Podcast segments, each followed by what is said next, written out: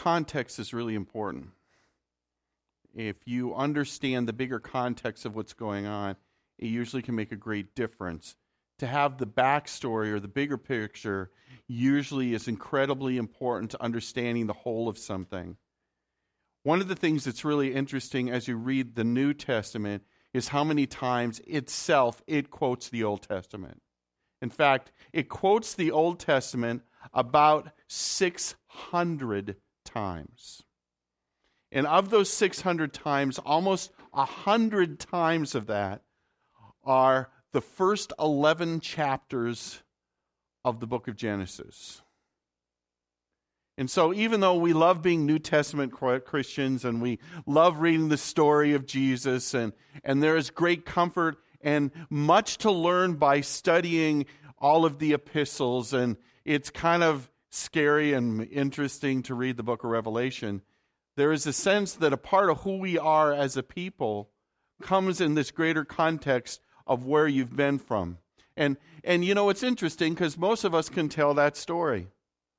That's an important story. We talk about where we're from. We talk about our family. We talk about some of the things that we did. We talk about those kinds of things, and those somehow inform who we are today. The Bible is the same way. The Bible is the same way. So instead of being afraid of the Old Testament, I think that sometimes we have to delve into it. And so for the next couple weeks, moving up to probably Christmas, we're going to study at least the first two generations spoken of in the Old Testament and in the book of Genesis. We're going to take a look at the first 11 chapters of Genesis, and probably over the next epoch of time, I'll use that as a term. I'd like to think that we will delve into the whole book of Genesis, probably not chapter by chapter just in a row, but certainly to get this bigger picture of the beginning of the story. This story of where we began and the story. Now, it's important for you to understand a couple things about the Bible. First of all, the Bible is a story about God. And so, whenever you're reading this, the Bible, you should, and no matter what chapter you're in, you should be asking the question what does this tell me about God? How can I get to know God better? The other thing is, is that although the Bible is never inaccurate, the Bible is not a scientific journal. Uh, the Bible is not a detailed history of everything. Just like you and I, if we talk about it, there's a there's an old there's an old story told about the kid that that had uh, had to talk about his his his his summer job, and he, and it went something like this: On the first day of my summer vacation, I got up. I went downtown to look for a job, and then I hung out at the drugstore. On the second day of my summer vacation, I got up. I went downtown to look for a job, and then I hung out at the drugstore. On the third day of my summer vacation, I got up. I went downtown to look for a job, and then I hung out at the drugstore. On the fourth day of my summer vacation, I got up. I went downtown to look for a job. I got a job at the drugstore. watching people that hang out. you know, there are details that sometimes we give, but not all the details are important. And when you tell stories about your life, there are some places where you will talk in great detail, and other places that you will give very brief descriptions. We change the story based on our audience and what we're talking about. And so when we read the story of God, we need to keep the same idea in mind. That although there are details that are given, some of the things that maybe we're curious about, some of the things that we wish it would explain, as we're going to be reading in Genesis chapter 1, the explanations of some of the things that are just a little vague is very interesting. They're all based on somebody's agenda. And some of them are pages upon pages long, and others are very short, but they're always based on that. When honestly, we can should say that when the Word of God is a little vague occasionally, we really don't know what the answer is. But we want to take a look at the beginning. This story of God, this explanation that He gives of Himself. And it all starts in the book of Genesis, and it all starts in chapter 1. So let's read all of chapter 1 together. I'll comment on a couple things as we go, and then we'll talk a little bit about what this means. So, Genesis chapter 1, if you have a Bible, it's pretty close to the front. Or you can read along with me on the screen as we read the beginning of the story of God. In the beginning, God created the heavens and the earth, and the earth was out form and void, and darkness was over the face of the earth and the Spirit of God was hovering over the face of the waters. And God said, Let there be light, and there was light. And God saw that the light was good, and He separated the light from the darkness. And He called the light day, and the darkness He called night. And there was evening, and there was morning, the first day. Then God said, Let there be an expanse in the midst of the waters, and let it separate the waters from the waters. And God made the expanse and separated the waters that were under from the, from the waters that were above the expanse, and it was so. And God called the expanse heaven. And there was evening, and there was morning the second day. And God said, Let the waters under the heavens be gathered together in one place, and let dry land appear. And it was so. You're going to start seeing this phrase, and it was so. I love that phrase. And God called the dry land earth. And the waters that were gathered together, he called seas. And God saw that it was good. And God said, Let the earth sprout vegetation plants yielding seed, fruit bearing fruit, in which is their seed, each according to its kind on the earth. And it was so. And the earth brought forth vegetation, plants yielding seeds according to their own kinds, trees bearing fruit, in which is their seed, each according to its kind. And God said, It was good. And there was morning, and there was evening the third day. So you can answer the question now which came first, the seed or the tree? Tree came, they gave us seeds. Then God said, Let there be lights in the expanse of the heavens to separate the day from the night, and let them be for signs and for seasons, and for days and for years. And let them be lights in the expanse of the heavens to give light upon the earth. And it was so. And God made two great lights the greater light to rule the day, and the lesser light to rule the night and the stars. And God set them in the expanse of the heavens to give light to the, on the earth, to rule over the day and over the night, and to separate the light from the darkness. And God saw that it was good, and there was evening, and there was morning the fourth day. Then God said, Let the waters swarm swarms of living creatures, and let the birds fly above the earth across the expanse of the heavens. And so God created great sea creatures and every living creature that moves, with which the waters swarm according to their kinds, and every winged bird according to its kind. And God saw that it was good. And he blessed them, saying, Be fruitful and multiply, and fill the waters and the seas, and let birds multiply on the earth. And there was evening and there was morning the fifth day. Then God said, Let the earth bring forth living creatures. So he started with living creatures in the water, and now we're going to the earth. According to their kinds, livestock, creeping things, black flies. Oh, it's right there.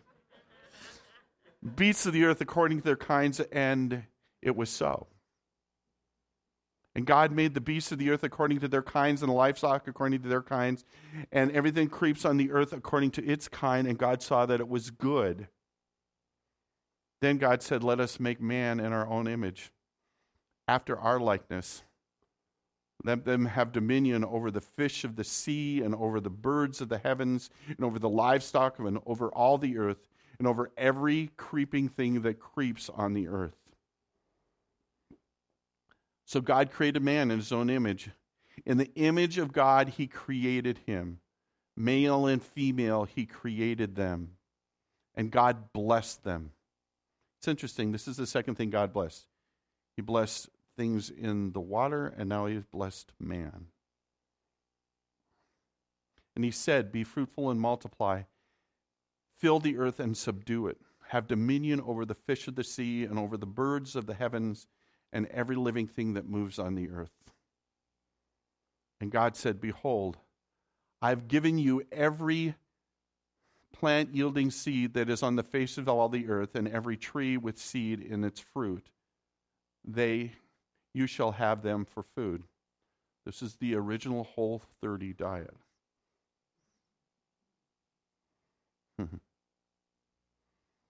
and to every beast of the earth, and to every bird the heavens, and to everything that creeps on the earth, everything that has breath, I have given every green plant for food. So everything at creation was a vegetarian. And it was so. And God saw that everything he had made, and behold, it was very good. And there was evening and there was morning the sixth day. Thus the heavens and the earth were finished, and all the host of them. And on the seventh day, God finished his work that he had done, and he rested on the seventh day from all his work that he had done. So God blessed the seventh day and he made it holy because on it God rested from all his work that he had done in creation. So that's the story of the beginning. That's what the Bible tells us about the beginning, and that's how God says that it happened. God inspired someone we don't know who to write down the story of the beginning of time how God created. Now, at this point, there are many people that don't completely agree on what all these words mean, and there are some people that don't think that God is even a part of the picture of creation. And at this point, I can tell you that I've heard many presentations on this, and there's usually a bit of smugness and a, a bit of speaking down to people that don't agree on different things. And that is not my goal today. My goal today is for us to see the big picture of what happened here. And my goal today is for you to be challenged by this fact. I am not sure how God did creation, but my God is big enough that if He wanted to create the world in six days, He can. In fact, it doesn't make sense that you call a day a day, because that's one of the big arguments that you have. When in Scripture itself, over and over again, explains that a day is a day. The Ten Commandments explain what when it describes the Sabbath. It says, Honor the Sabbath and keep it holy, a day, because in six days God created the earth, and on the seventh day he rested. It doesn't say for six epochs of time he rest, he created the world, and then for an epoch of time he rested. It speaks of a day, and it speaks of a 24 hour period of time. Not everybody agrees on these things. I am not here to have those discussions. If you want to get into that kind of information more, I can give you all kinds of information. But this is not an apologetics course. This is a course that's taking a look at the bigger idea of what is God doing. And here's some of the things that we see. Number one, there is a beginning. Okay? And the Word of God describes it. In the beginning.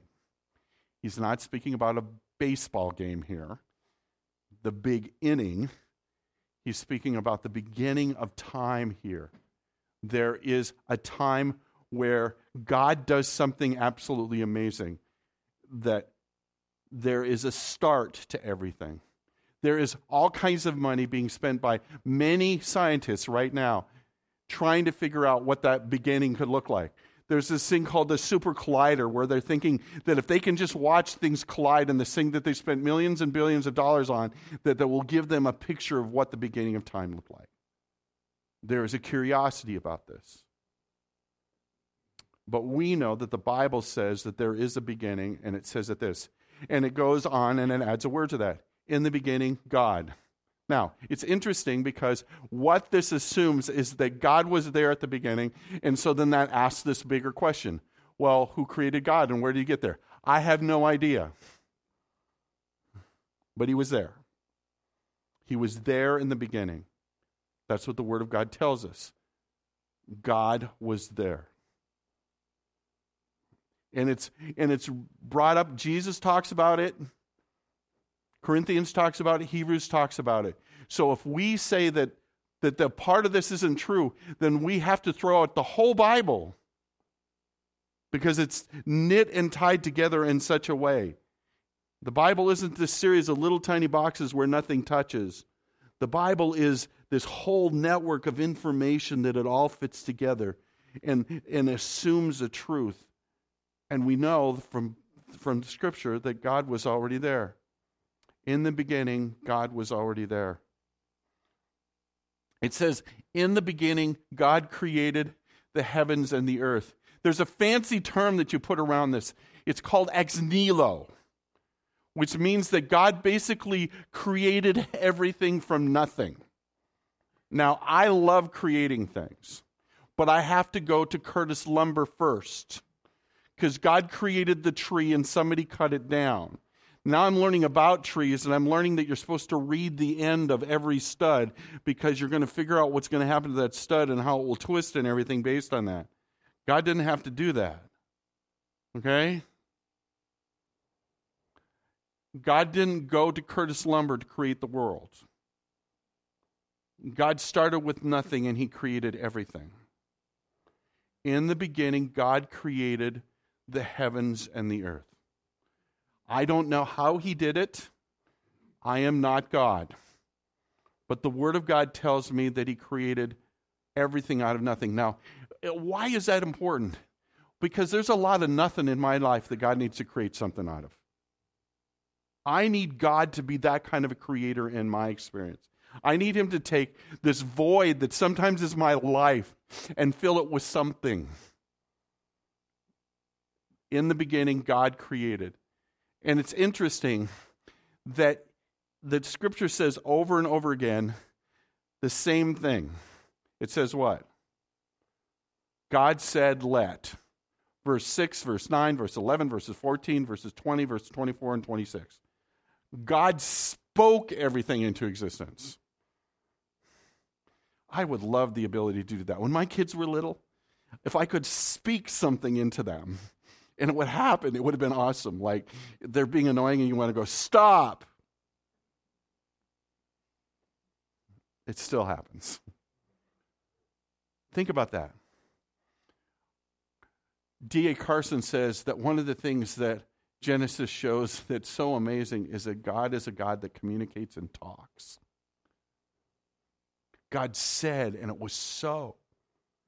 He spoke it into existence. I, I, I spent three and a half hours making a board correctly crooked so that I could put it up yesterday. I've been building this built in for my son in his room, and neither of the walls is level, and the ceiling is off. And so I had to correctly create a crooked board. And it took forever to, first of all, figure out how to do it, then to create a jig to make it happen then cut it out, and then realize it wasn't completely right. God didn't have to sand or use any caulk when He created the earth. He just said it, and it was so.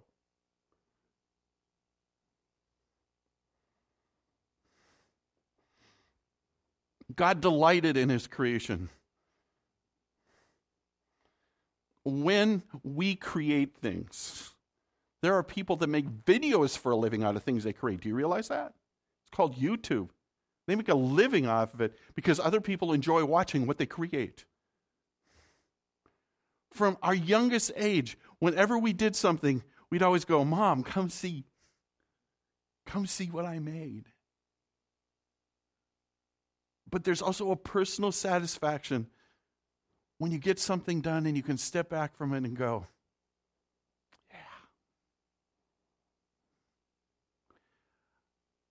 God, every time He created, could look back and go, that's good. I can't always say that. Sometimes when I look back, I see my mistakes, don't you? And I, I see the parts that didn't go right, and I, I see the parts that I wish I could have done better, and, and, and I'm learning how to trick the eye so that some of those things can't be seen. But God just stepped back at all of creation, and when He got all done at the end of the week, when He was finished with creation, what did He say? This is very good. God delighted in his creation. God has created us to do the same thing. I, I love what um, John Piper says when he says that we need to understand that God has created us with that same sense of delight. So when these guys get done leading us in worship, there should be this sense of them going, That was fun. I enjoyed doing that. That was good. And yet we've created this false humility, in Christianity sometimes that when we, we, we do well and someone says, I enjoyed that, we don't go, yeah, that was great. We go, oh, it wasn't me. It was God. But God Himself had great delight in what He did and in His creation.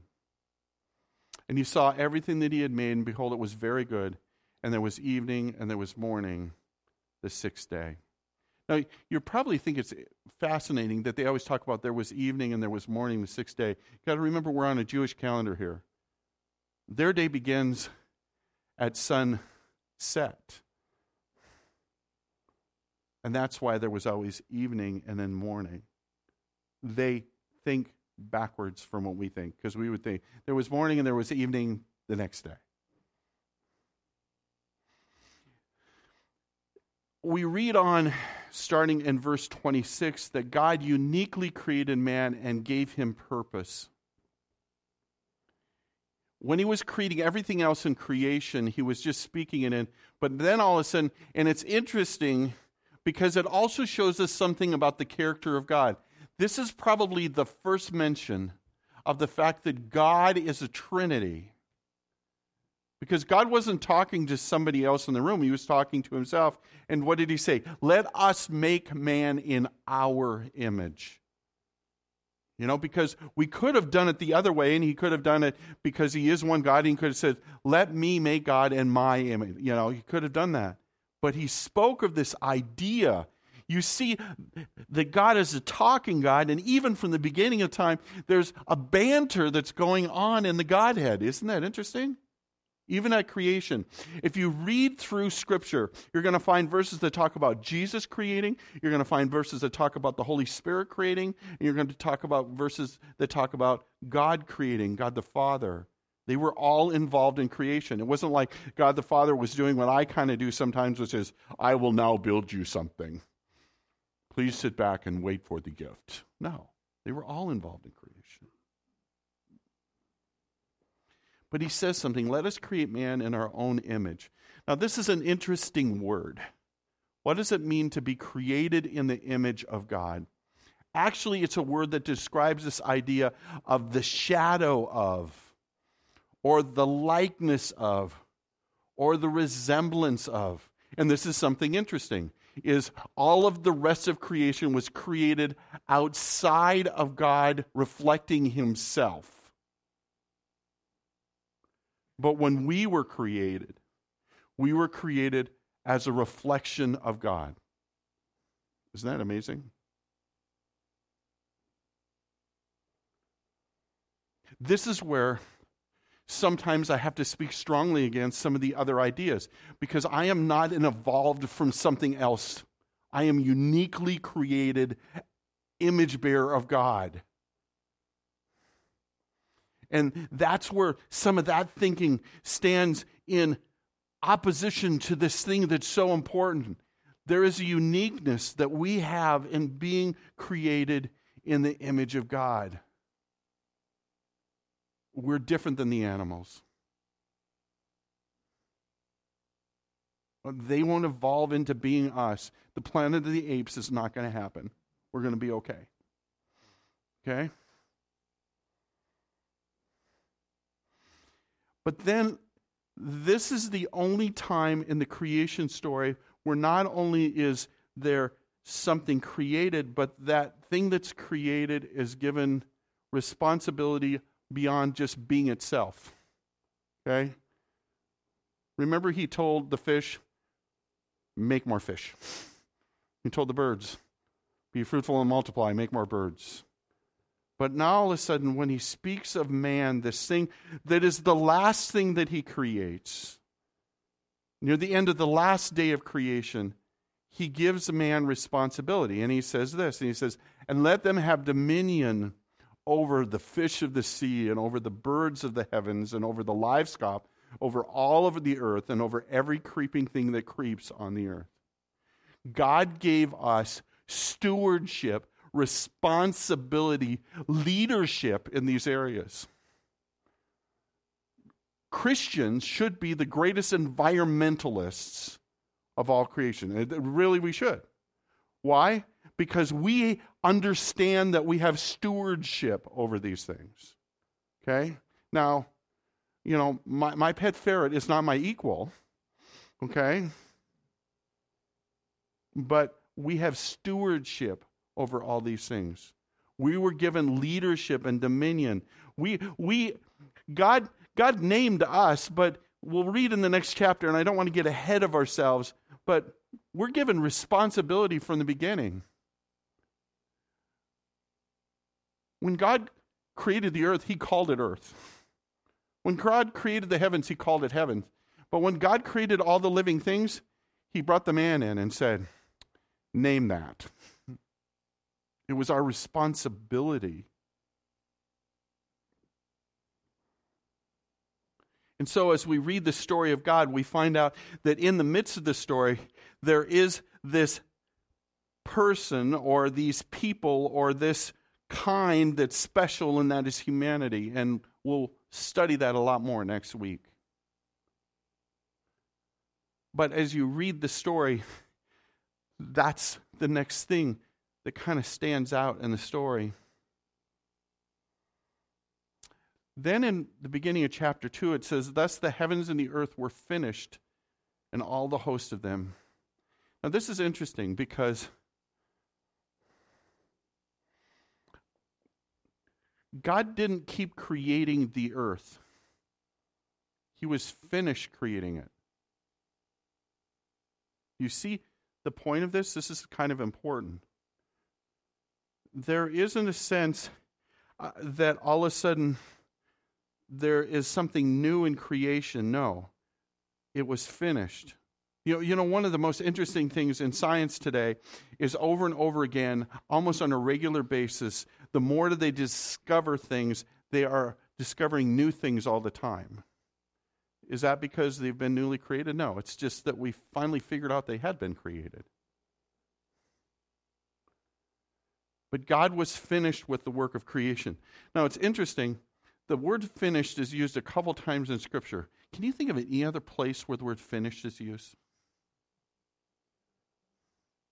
On the cross. When Jesus Christ died on the cross for us, when he took the punishment for our sins, he wet his whistle, right? And with a loud voice, he said, It is finished. Now, I know that most of us live in the life of these words to be continued. You know? We'll pick this up again later. There is this sense that things are never done. Yesterday, after straightening, crookeding this board so it would fit straight, um, I looked at the time and I realized I really need to finish that sermon. And so I didn't finish the project. And when I walk into my garage at the end of the today, the project will be waving its hand at me, going, Hi, we're not done yet. When I go up into Stephen's room, his room will be waving at me, going, Hi, we're not done yet. And this is important to know.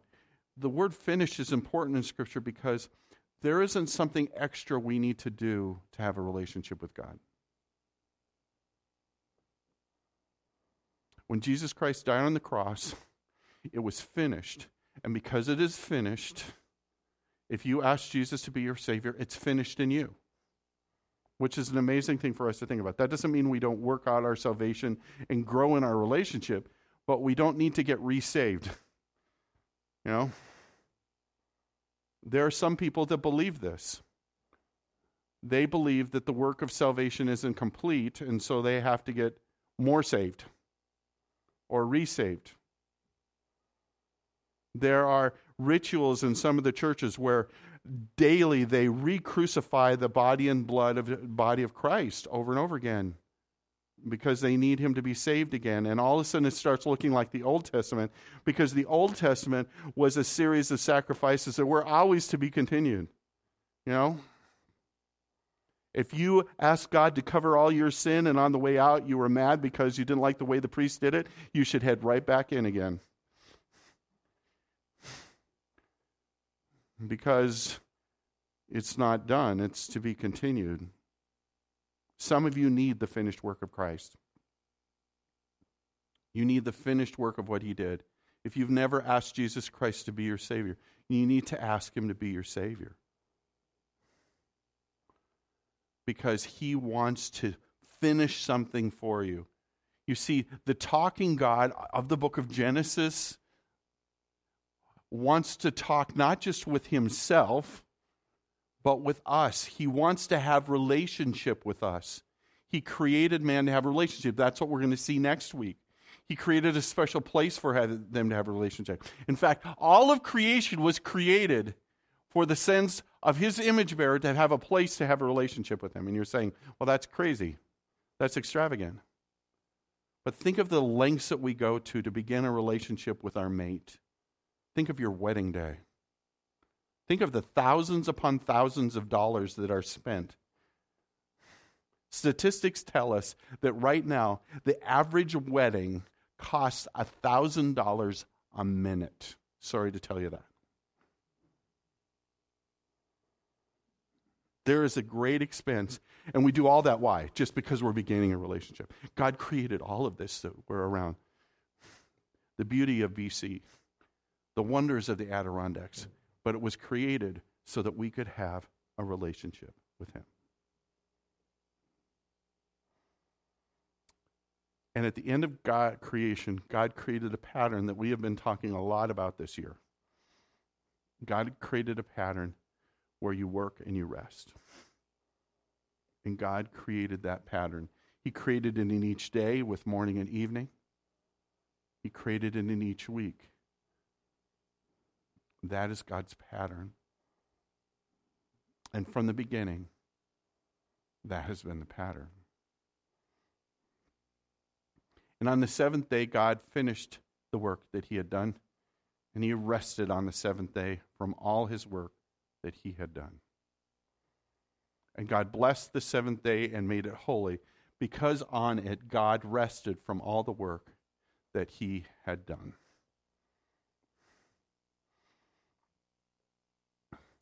And that's the story of the beginning. The story of the beginning tells us how God created the earth. And now we're trying to figure out the simple facts of what he said. Now, there are some people that will say the first three chapters of the book of Genesis, oh, they're all allegory and poetry. And then beyond that, it gets into what is literal. But that is a wrong idea of how we interpret the Word of God you always start literal. Do I know all the details of how God created? No, I don't. Are there things that we're fighting over that maybe we don't need to? Yes. But one of the greatest reasons that there is a, a discussion or a fight over this idea is because some people don't like the first couple words. In the beginning, God. They want to try to figure out how this can be done without God. And you maybe know people that are just like that. But the reality is that God created us so that He could have relationship with us.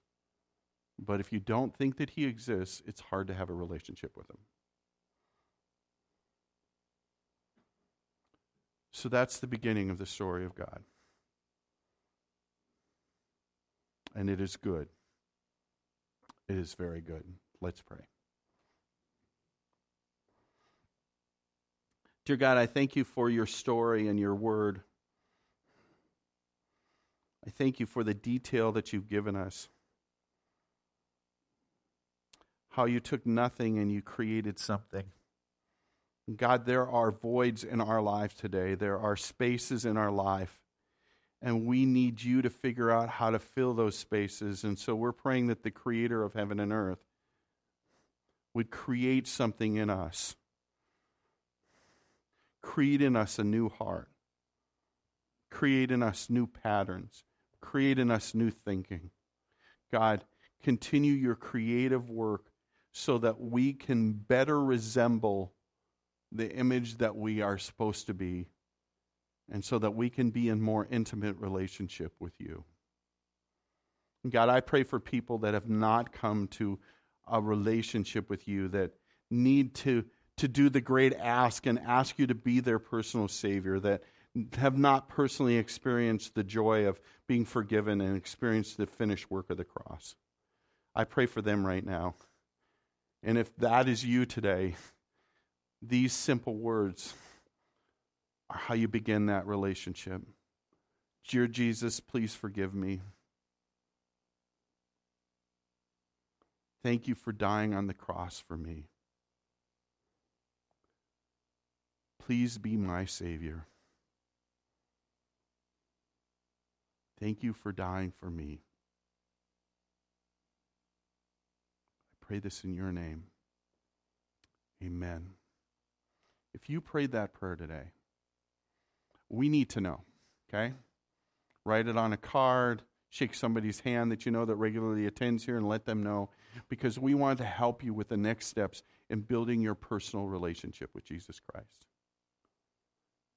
And for the rest of us, let's pray that God will continue to restore the distorted image of Himself that's inside of us.